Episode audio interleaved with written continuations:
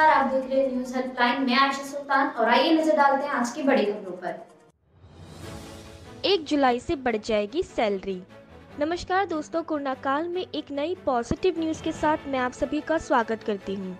जैसा कि हम सभी जानते हैं 50 लाख से ज़्यादा केंद्रीय कर्मचारियों और पैंसठ लाख पेंशन महँगाई भत्ता में होने वाली बढ़ोतरी के लिए बेसब्री से इंतज़ार कर रहे हैं।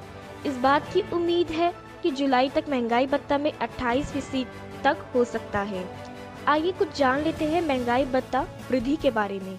अखिल भारतीय उपभोक्ता मूल्य सूचांकक के ताज़ा आंकड़ों के अनुसार जनवरी से जून 2021 के लिए महँगाई भत्ते में कम से कम चार फ़ीसदी की वृद्धि हो सकती है।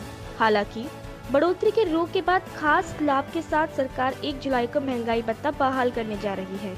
इसके अलावा जनवरी से जून 2020 के तीन फ़ीसदी और जुलाई से दिसंबर तक चार फ़ीसदी महँगाई भत्ते को केंद्रीय कर्मचारियों को जोड़कर मिलने की उम्मीद है। आइए कुछ और जान लेते हैं महँगाई भत्ता वृद्धि के बारे में। महँगाई भत्ता सत्रह फ़ीसदी से 28 फ़ीसदी होने की उम्मीद है। गौरतलब है कि 1 जनवरी 2020, 1 जुलाई 2020 और 1 जनवरी 2021 की तीन इंस्टॉलमेंट कोरोना आपदा की वजह से रोक दी गई थी। आइए जान लेते हैं इस पर अनुराग ठाकुर क्या बोले। मार्च में केंद्रीय वित्त राज्य मंत्री अनुराग ठाकुर ने संसद में कहा था कि सभी केंद्रीय सरकारी कर्मचारियों को जुलाई से महँगाई भत्ते का पूरा फ़ायदा मिलेगा।